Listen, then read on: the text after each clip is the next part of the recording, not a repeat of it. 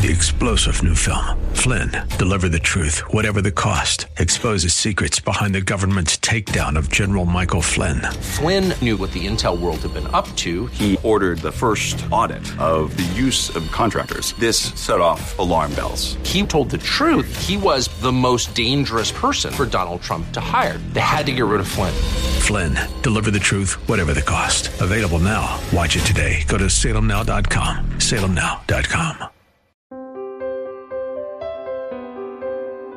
If you are caught in the cycle of an old past that shapes your todays and determines your tomorrows with a bite in it, a painful bite, you can say goodbye to your old yesterdays and have a whole new past transformed by the power of God to reach back into those yesterdays and to make them meaningful events that lead you to God and lead you to His kingdom so that whereby you have a new past which gives you a new future in Christ. That's Pastor Michael Oxentenko, and this is Reaching Your Heart. Today's message is entitled The Gospel Reboot. We hope that you enjoy it. You can always download a copy to your personal library from reachingyourheart.com or listen right there online in on demand audio format. That's reachingyourheart.com. Before we get started, we want you to know that we believe here at Reaching Your Heart that God answers prayer. If you need prayer, please call us anytime during the broadcast. That telephone number is 888 244 HOPE. That's 888 244 4673. Here now is our pastor teacher, Michael Oxentenko. Mandy Hale, a devotional writer, once wrote If God closes a door and a window, consider the fact that it might be time to build a whole new house. There comes a time in every person's life when they are done and what they have done is over and what they're all about becomes an old and locked up house ready to be torn down. They have to begin anew.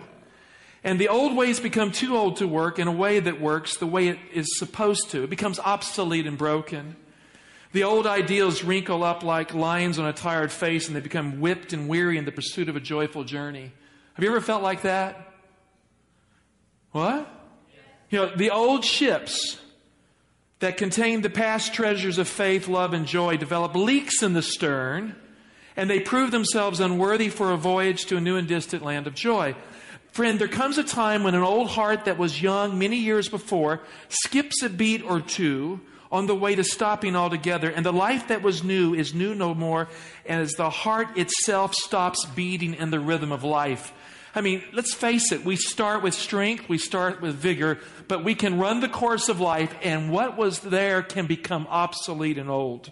On January 16, 2006, Margaret White made history. She became the first person in history to receive a live and beating heart that replaced her diseased and obsolete and dying heart. It was the reboot for her new life, which gave her a radical ability to live when she should have died. She moved from death to life right there on the operating table. She wasn't dead, she simply transitioned. She was rebooted. She relinquished her old and obsolete heart for one that was alive and beating. Until that moment in time, a heart transplant was something like this. A donor who was brain dead would be injected with potassium chloride that would then stop the heart from beating. Then the surgeon would quickly remove the heart from the body and pack it into ice to preserve it for the patient. The dead heart would have to be revived for the patient to live. There was a transition. There was a death on the operating table. But she actually transitioned from life to life without dying in a way. It was a miraculous event. In 2006, Margaret White received a living heart from a live donor right there next to her. It was the great exchange of an old heart for a new, living, beating heart. And it was good news for her beating inside her chest.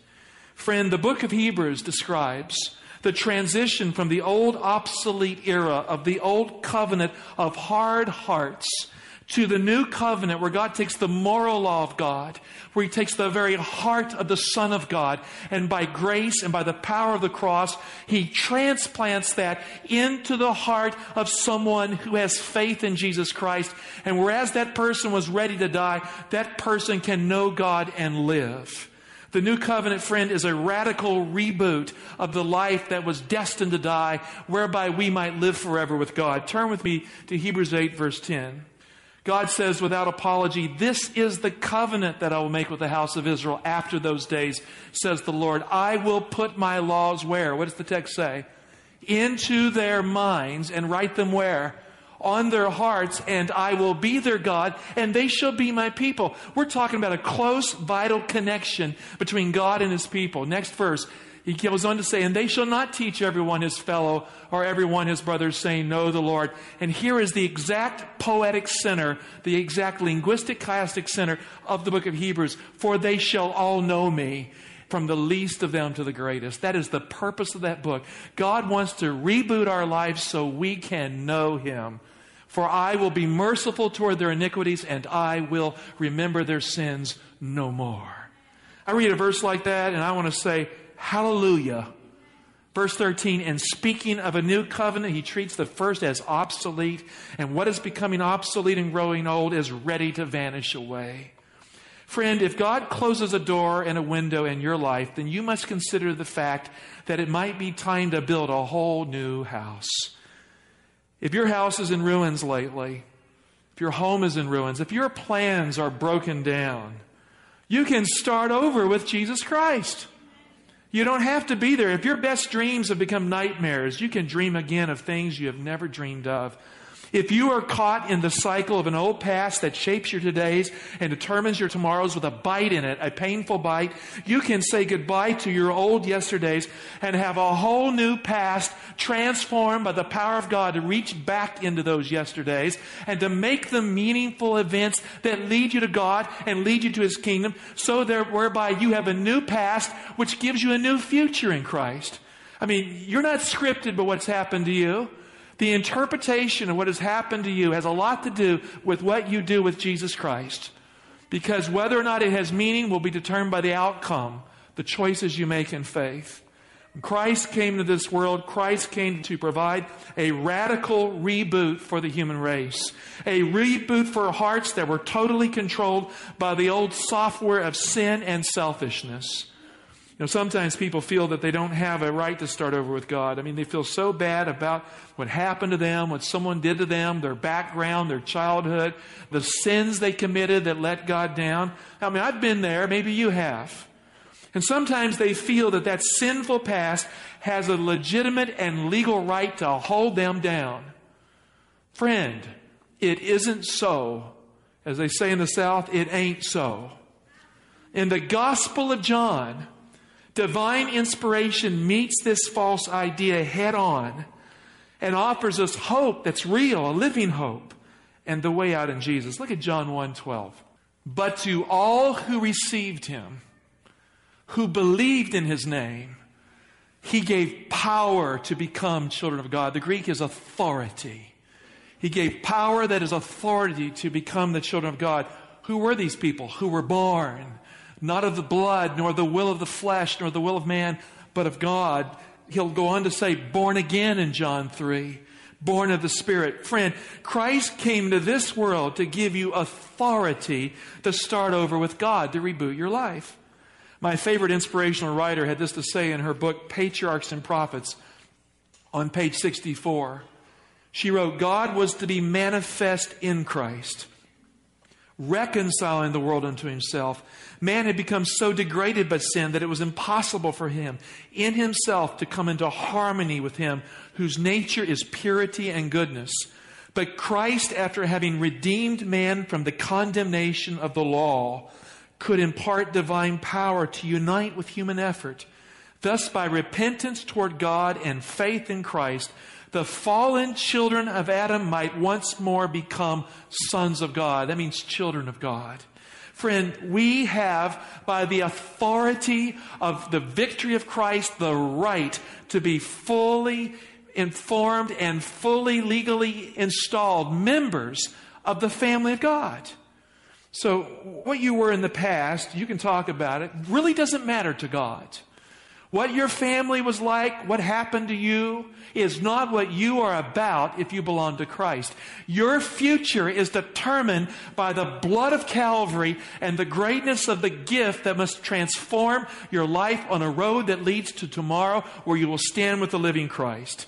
2 Corinthians 5:17 Therefore if anyone is in Christ I mean God's not a racist. God doesn't care what social background you belong to. God is after the anyone who wants to be with Christ. Therefore if anyone is in Christ he or she understood is a new creation. The old has passed away. Behold the new has come. Now verse 18 takes a little further. All this not some of it all this is from God I mean, we don't get there and we don't arrive at God's glorious outcome because we contribute in some way to the power of God in your lives. No, all this is from God who through Christ reconciled us to himself and gave us the ministry of reconciliation. That is, in Christ, God was reconciling the world to himself. You know, and what does that mean? Well, here's what it means not counting their trespasses against them. That's another word for saying forgiving them and entrusting to us the message of reconciliation. That's another way of saying teaching us to forgive others, whereby the God who forgave us empowers us to forgive. Thus, love moves from God to us to others. That's what it means. The gospel of Jesus Christ, friend, is the good news of Jesus Christ. And the gospel is God's way of rebooting your life for good, whereby you can live for others and not for yourself. This morning, I want to look at the apostolic gospel this new year. And I want us together to consider the great opportunity that God offers each and every one of us to reboot our lives and to start over with Jesus Christ. How many of you want to start over with God this year? You want to have a good, clean reboot in your life? Okay, now you get your notepad out, you get your Bible open, you engage, because we're talking about the truth that reboots your life. Romans 1, verses 1 to 3. The epistle to Romans begins with the name of Paul. Paul, a servant of Jesus Christ, in the Greek, a slave of Jesus Christ called to be an apostle, set apart for the gospel of God. Now, the Pharisees in ancient times were called the set apart ones. So Paul is saying, Look, I'm a Pharisee still. In fact, he'll claim that before the Jerusalem council when he was tried. I'm a Pharisee still. But he was not a Pharisee for himself or for the old way of things. He was set apart for God and for Christ, and that's different. He goes on to say, which he, God, promised beforehand through his prophets where? In the Holy Scriptures. Now, some people say, well, you know, I don't need that Bible in my interaction with God. I'm a spiritual person. I got the Holy Spirit. Friend, you don't have any Holy Spirit if you don't let the Bible interact with your faith experience to inform you. The Spirit comes through the two olive trees, which represents the Word of God. And we glean the oil from the Word. And so Paul is saying, listen, I didn't get this gospel from my head. I got it from the prophecies of the Old Testament. Now, what gospel is it? Verse 3 The gospel concerning his son, who was descended from David according to the flesh, and designated Son of God in power according to the Spirit of holiness by his resurrection from the dead, Jesus Christ our Lord. In Romans 1 1, Paul forthrightly proclaims that he has been set apart by God to proclaim this gospel that concerns Jesus. In verse 2, as we have just read, Paul asserts that this gospel, promised to the prophets as the Old Testament prophecies did, this gospel is now revealed in the person of Jesus Christ. He has a legitimate right to rule in our lives as the seed of David. Verse 3, Paul leaves no room for confusion here. He says the gospel is the gospel concerning his son, God's son. Now, if you need a single verse in your Bible to tell you what the gospel is, this is the shortest explanation of it. This means that Christ Jesus is the core, the context, the critical mass, and the real and deepest concern of the apostolic gospel of God that was taken to the world in the first century. God's good news that reboots your life, that saves you is the good news wrapped up and around the person of Jesus Christ. So it's impossible to speak of the gospel and to not lift up the Lord Jesus Christ. More with Pastor Michael Oxentenko in just a moment. Studying the Bible is vital to our lives, and we would like to help you in that process by providing you free Bible study guides. These full color Bible study guides are available for you right now if you dial this telephone number 888 244 HOPE. That's 888 244 4673. Don't miss your opportunity right now to call and get a copy of these free Bible study guides. Call right now. That's 888 244 4673. Now, more with Pastor Michael Oxentenko. Now, I'll tell you right now, friends, I am not ashamed of Jesus Christ. If you come here and you want to hear a bunch of philosophy from this pulpit, you're not going to get it. If you come here and you want to hear about social engineering, you're not going to get it from this pulpit. But if you come here a lost soul or a soul in need of heavenly fodder, and you want to stand on Zion with the Lamb, you come here, we're going, by the grace of God in years to come, not just here, but around the world and in our community, evangelize by lifting up Jesus Christ. Because, dear heart, I am not ashamed of the gospel. It is the gospel concerning God's Son. God's good news that reboots your life and saves you is about Jesus. That means there's no gospel without Jesus. So, in the truest sense, Jesus is the gospel. The text talks about Jesus coming in the flesh and Jesus' resurrection from the dead as his victory over mortal flesh. I don't know about you, but I struggle with the flesh. Have you ever struggled with your flesh? It's okay to say yes. Okay. I mean, we are. We live in a world where the media throws stuff at us. You got to look the other way. You got to pray through those things that affect you. Christ came in human flesh. He gained the victory over sin in human flesh and it was buried, and he arose in the power designated to him by God, the indestructible power of the resurrection. And he was designated in power of the resurrection as the Son of God. According to the Apostle Paul, the gospel concerning Jesus is God's power to reboot your life for good and for God. Look at Romans 1:16. He says, "For I am not ashamed of the gospel, the good news. It is the power of God for salvation to whom? To everyone, but it's qualified. So it's not universalism here. Who has faith? Now, friend, if you don't have faith in Christ, you don't get it. If you have faith in Christ, you receive it. Faith is the condition here. It says to the Jew first and also the Greek.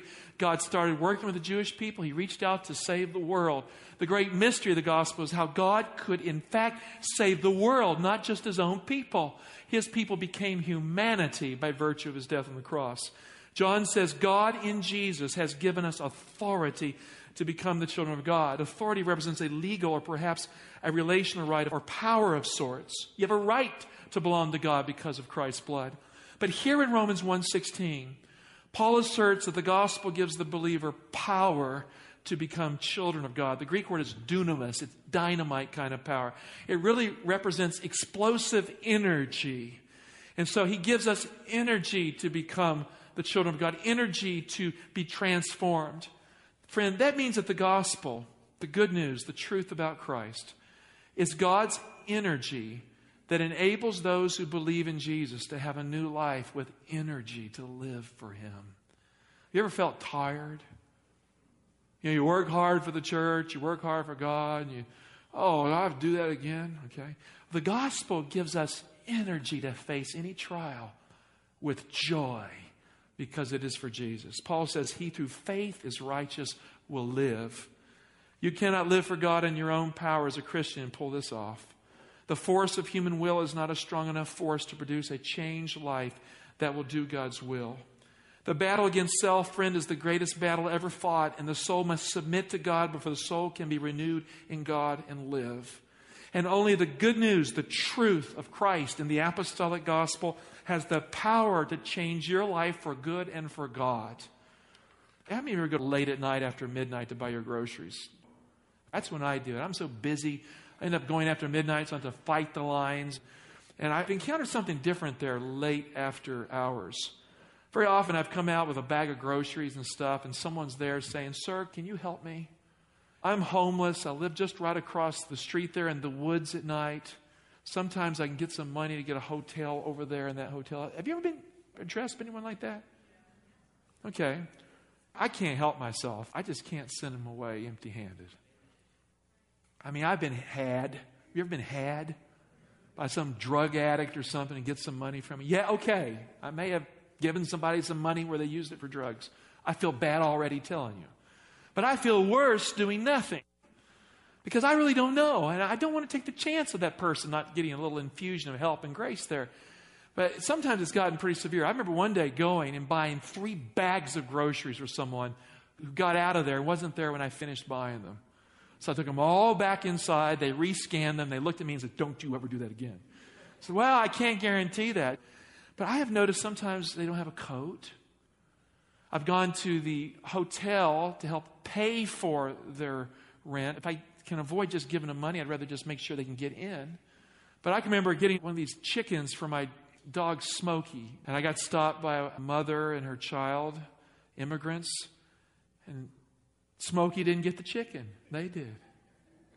But you know, these gifts aren't nearly as meaningful as currency. Money allows them to have the flexibility to do what we need money for at times. So at times I've given them money. Now, I can't say I have felt good all the time. Sometimes I feel awful that I gave the money I was going to spend on that to them. But it's good to do it if it's the right thing to do. You have to weigh and pray it out. One person actually sweared at me when I didn't give him enough, and so he later came back and I ended up giving him some food or something. I mean, it's just strange. You don't know how it'll work out. But I have learned that when you're in need, you need currency to live, don't you? Currency to stay warm. Currency represents love when it's given from someone to you and your need is great. Friend, without Christ, we are bankrupt in this world. We are a bankrupt kind of people. We are homeless and alone, and we have no right to eternity with no currency good enough for the judgment day. In Ephesians 2 1, the Bible says that we are dead in trespasses and sins. Isaiah described the human condition as one in which the whole head is sick. What does that mean? That means our greatest theologians don't have a clue of how to approach God. The human mind cannot find God. And the whole heart faint. That means our moral nature, our emotions, they just aren't right either. And that means we are fallen in our minds and our emotions. We do not possess the stuff that is needed to reboot the life and to start over. You can't look within to find God. The New Age is bankrupt. Philosophy is bankrupt. Theology is bankrupt. Jesus is not.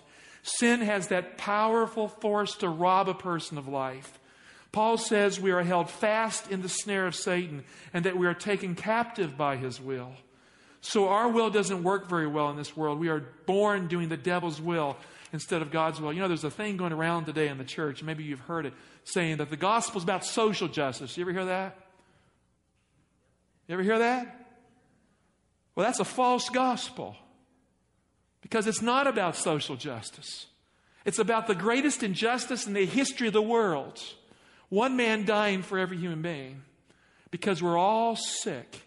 And the person who seeks social justice in this world won't get it. We as Christians suffer injustice in this world, do we not? And we cannot take up the sword to produce justice for others. And so we must endure and we must experience what Christ experienced to seize the prize.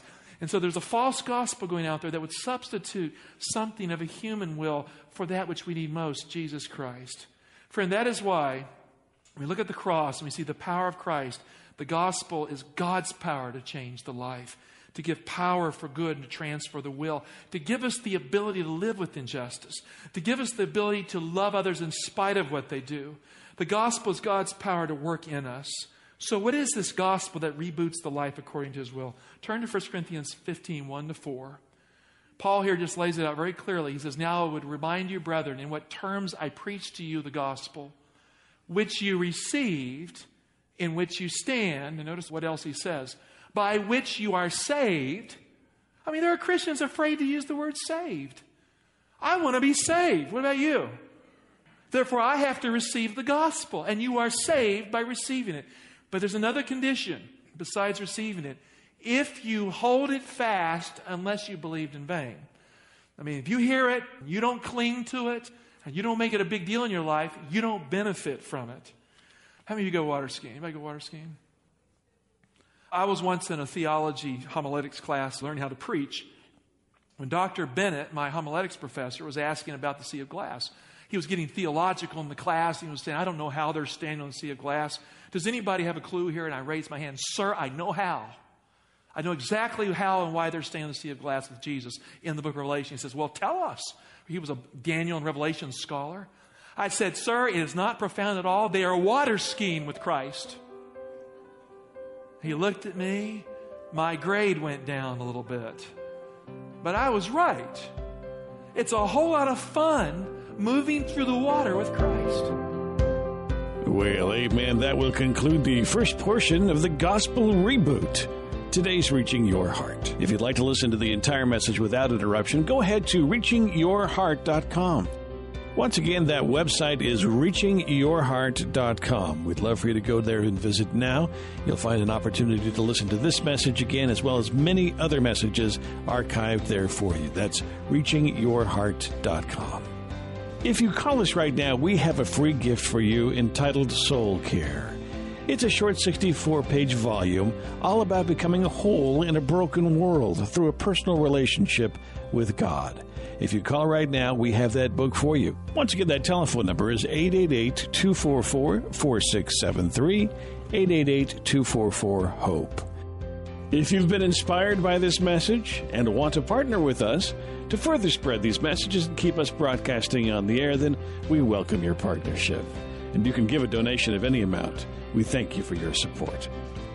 Once again, that telephone number is 888 244 4673. Thanks for listening today. We hope you'll join us again next time for another Reaching Your Heart.